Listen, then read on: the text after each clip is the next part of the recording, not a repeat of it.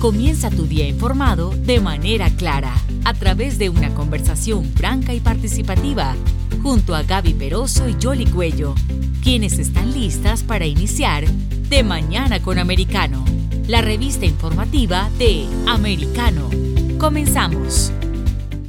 Otro de los titulares que está pendiente en el mundo y es la situación que está ocurriendo en Ucrania, en la invasión rusa a Ucrania y los titulares eh, no son para nada alentadores en lo que tiene que ver con Ucrania en particular.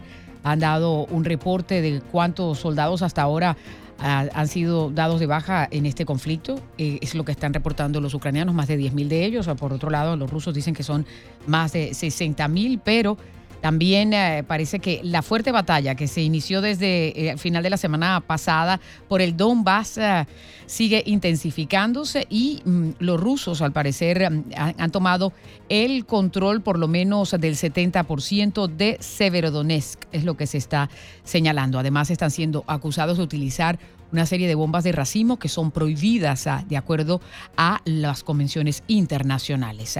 Pero vamos a saludar a nuestro siguiente invitado para que él nos ponga en perspectiva lo que está pasando y mm, cuál es eh, la estrategia que tiene Vladimir Putin y cuándo se puede ver una luz al final de este oscuro túnel. Está con nosotros César Sabas, es experto en relaciones internacionales y seguridad internacional. Además tiene su propio programa, se llama Estrategos en Contrapod. ¿Cómo está César? Buen día, gracias por estar con nosotros. Hola, muy buenos días. Eh, gracias a ustedes por el espacio. Siempre un placer compartir con ustedes. ¿Cuál es la actualización que nos puedes dar de cómo está la, lo que es la ofensiva militar, lo que ha estado ocurriendo en, en la invasión rusa a Ucrania? Bueno, en estos momentos hay lo que se llama una guerra de posiciones. Eh, no hay grandes avances eh, por parte de ninguno de los dos ejércitos. Generalmente son los rusos los que avanzan, pero muy pocos eh, kilómetros al día, están, digamos, estacionados. Pero hay un, en la guerra de posiciones se lanza artillería, fuego hacia las posiciones del enemigo y eso produce bajas, por supuesto. Y en este momento la correlación de fuerzas es terriblemente desfavorable para los ucranianos.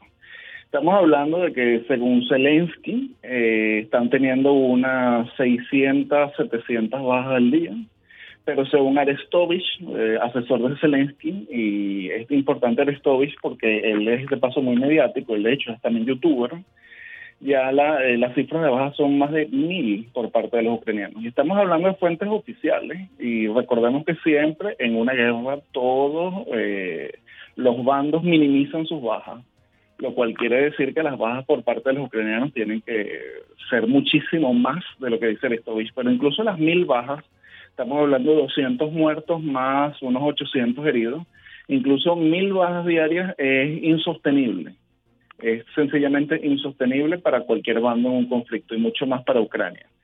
Entonces lo que se está comentando es que al ritmo de bajas que están teniendo los ucranianos están próximos a llegar a un punto de inflexión en el cual ya el ejército termine de colapsar y cuando colapse ahí sí vamos a ver un avance muchísimo más rápido de los rusos. Estamos hablando de que pudieran avanzar unos 50, 80 kilómetros por día incluso, porque ya no va a haber nadie que los detenga. Y lo que va a haber es una desbandada de los ucranianos.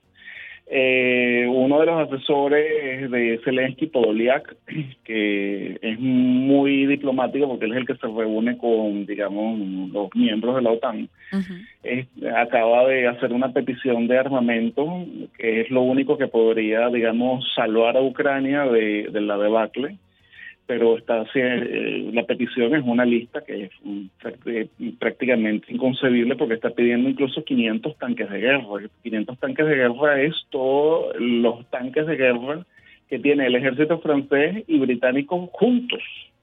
Eh, más eh, mil drones, más una cantidad de armamento que dudo sinceramente que la OTAN pueda suministrarlo. Creo que lamentablemente al día de hoy, después de todo el armamento que se le dio a Ucrania, inclusive drones novedosos como los Switchblade, que supuestamente pudieron haber cambiado la conducción de la guerra. Eh, lo que se hizo fue ralentizar el avance ruso, sin embargo, pues vemos que los rusos siguen avanzando y, están causando una cantidad de muertos dramática para los ucranianos. Eh, dudo que la guerra pueda alterarse en, en los próximos días, en las próximas semanas y creo que lo mejor sería ya promover algún tipo de negociación entre los ucranianos y los rusos ahora, antes de que el ejército ucraniano termine de colapsar, porque a medida que pasa el tiempo las exigencias de Putin van a ir aumentando, de hecho ya están aumentando, y eso más bien dificulta la salida negociada del conflicto, porque van a querer cada vez más y más y más y los ucranianos van a ser reacios a perder todavía más de lo que ya tienen. Eh, ahora, pero... Más de lo que ya han perdido. Pero el, el punto es que, ¿qué es lo que van a negociar? Porque no se puede entregar un territorio pero por otro lado, eso es el objetivo de, de, Putin, controlar esa área del Donbass, ¿no? Y, y lo, que está sucediendo, por ejemplo, con los puertos y los granos, que al parecer los rusos están robándose todo ese cargamento y se lo están eh, vendiendo o no sé si regalando a otros países. El problema es que ya Putin no está pidiendo solamente el Donbass. Eh, las exigencias de Putin, eh, de Rusia en estos momentos son el Donbass más la región de Gerson y Zaporizhia como mínimo. Es decir, muchísimo, quedarse todavía con muchísimo más territorio de lo que pedían eh, antes de la invasión del, del, del 24 de febrero.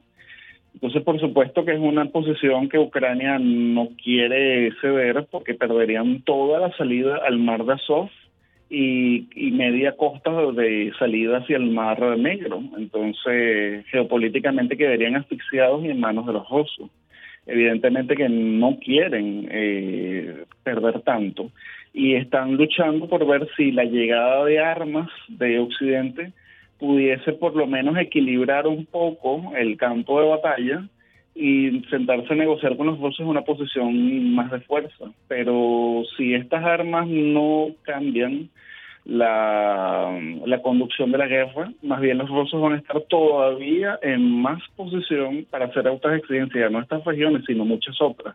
De hecho, en dos de las regiones que nombré, Zaporizhia y Gerson, que están en manos de los rusos en este momento, ya le están dando pasaporte ruso a los habitantes y ya introdujeron el rublo. Es decir, es una anexión completa. Y el proyecto, y así lo han dicho los rusos, es territorio conquistado, es territorio que va a formar parte de Rusia y territorio que no regresamos. ¿En, qué se ha equivocado? los granos. Claro, César, ah, sí, ah, y, te voy a dar el espacio, pero antes, ¿en qué se ha equivocado Occidente en el manejo de todo esto que, que eh, se hubiera podido como acortar? Porque al final, eh, y, no nos cansamos de repetirlo, el que está perdiendo aquí, el que está eh, siendo destruido es el, pueblo ucraniano y, parece que esto se va a, seguir prolongando. Las sanciones contra Putin eh, son a largo plazo, pero hasta ahora no se han visto como en su efectividad. los armamentos que mandan parece que llegan, pero llegan tarde o llegan incompletos. en fin, ha habido también hay una falla de estrategia porque por otro lado se, se, mostró una unidad al aplicar las sanciones al aumentar todo lo que tiene que ver con uh, los presupuestos para, para defensa. Eh, se están agilizando la, el ingreso a la Unión Europea que le, prometieron a, Ucrania que iban a estudiar su solicitud y también la de los dos países de la OTAN, pero sin embargo el secretario de la OTAN dice que es válido lo que está planteando Turquía para objetar el ingreso de las mismas. En fin, eh, el, el panorama todavía no está muy claro en eso. Sí, eh, el principal, digamos, error que hemos cometido los occidentales es que hemos subestimado demasiado a países que no son occidentales. Somos muy arrogantes. Pensamos que el mundo gira en torno a Occidente y cuando pues, explicamos las sanciones dijimos que Rusia está aislada del mundo. No, es que el mundo no es Occidente. Resulta que Rusia sigue comerciando normalmente con Turquía, con India, con China, con África, con otros países que representan más de la mitad del mundo. Y hemos subestimado también el poder de Rusia, el mismo poder. Estamos muy enfocados en el término del PIB, el PIB de Rusia es el de Italia, pero es que si a Italia le ponemos las mismas sanciones hubiese colapsado y no ha pasado eso mismo con Rusia. De hecho, hasta el día de hoy Europa no puede independizarse del que procede de Rusia. Y por ejemplo, Alemania que va a invertir 100 mil millones de dólares para reformar su ejército, es la misma cantidad que está invirtiendo China para construir un, gasoducto que le va, a le va a transportar gas de Siberia a China. O sea, China va a comprar cada vez más gas de, Rusia y por eso que las sanciones no han, no han, no han surtido efecto. Y más bien yo creo que a largo plazo va a tener todavía menos efecto. O sea, nosotros somos venezolanos y sabemos que las sanciones golpean es al principio.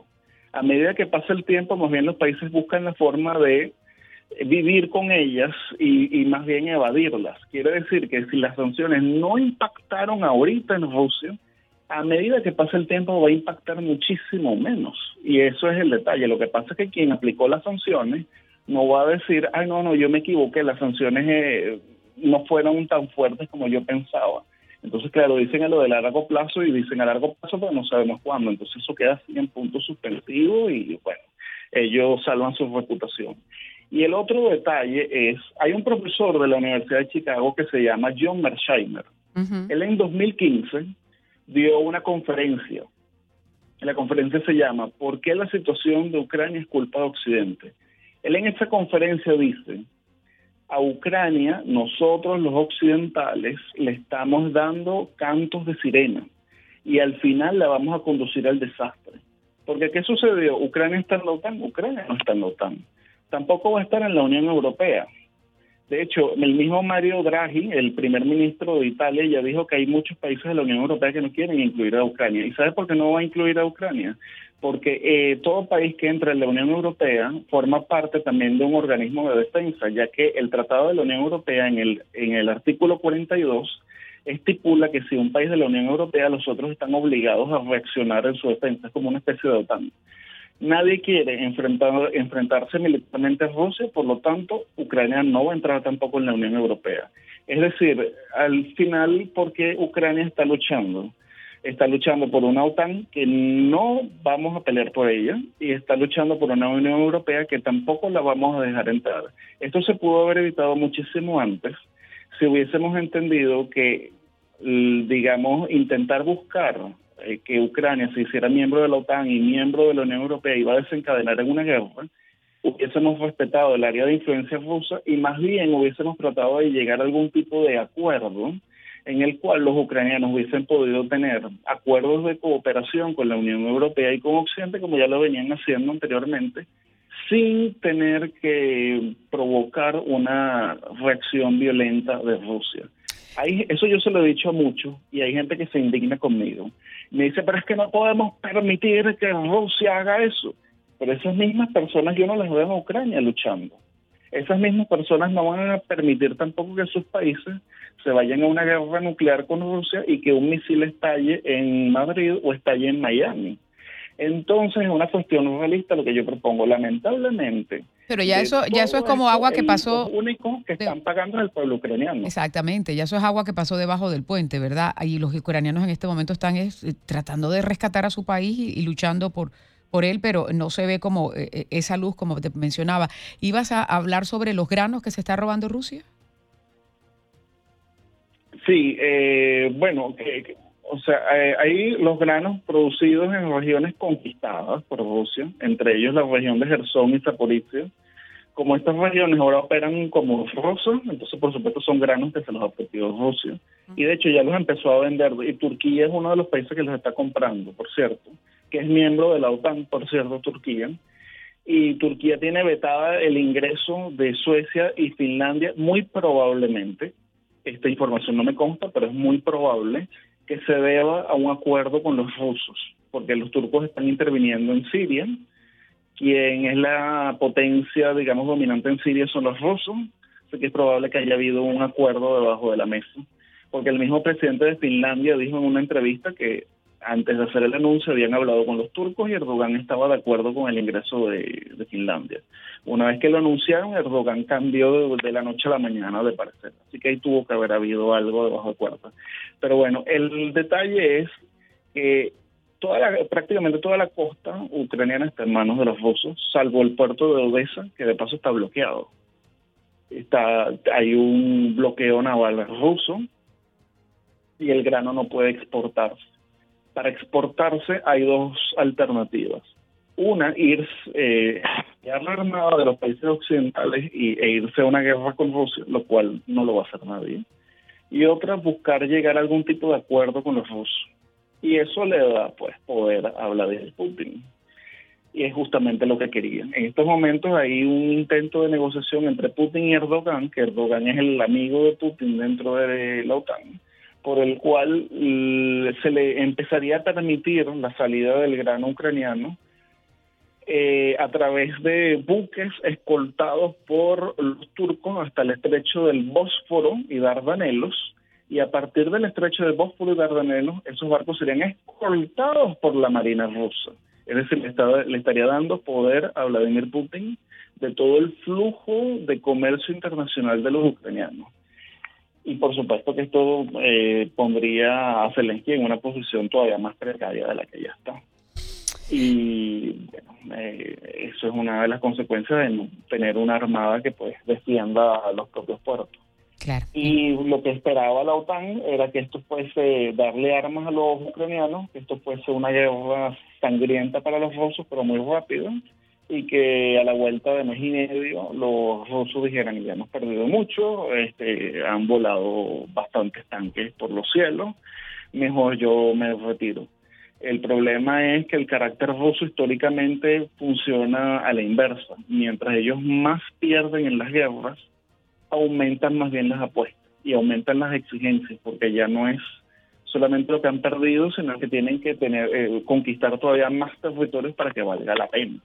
Eso fue más o menos lo que pasó en la Segunda Guerra Mundial. Perdieron 20 millones de hombres con los nazis, no es que se quedaron parados, que ya ahora tenían que llegar hasta Berlín y dominar media Europa para que los 20 millones de muertos valieran la pena. Claro, ahora... Eh, eso es lo que está pasando. Eso es lo que está pasando. César, brevemente, porque ya tengo que ir a la pausa, eh, las eh, informaciones que surgen sobre la salud de Vladimir Putin, ¿hay algo de cierto en eso?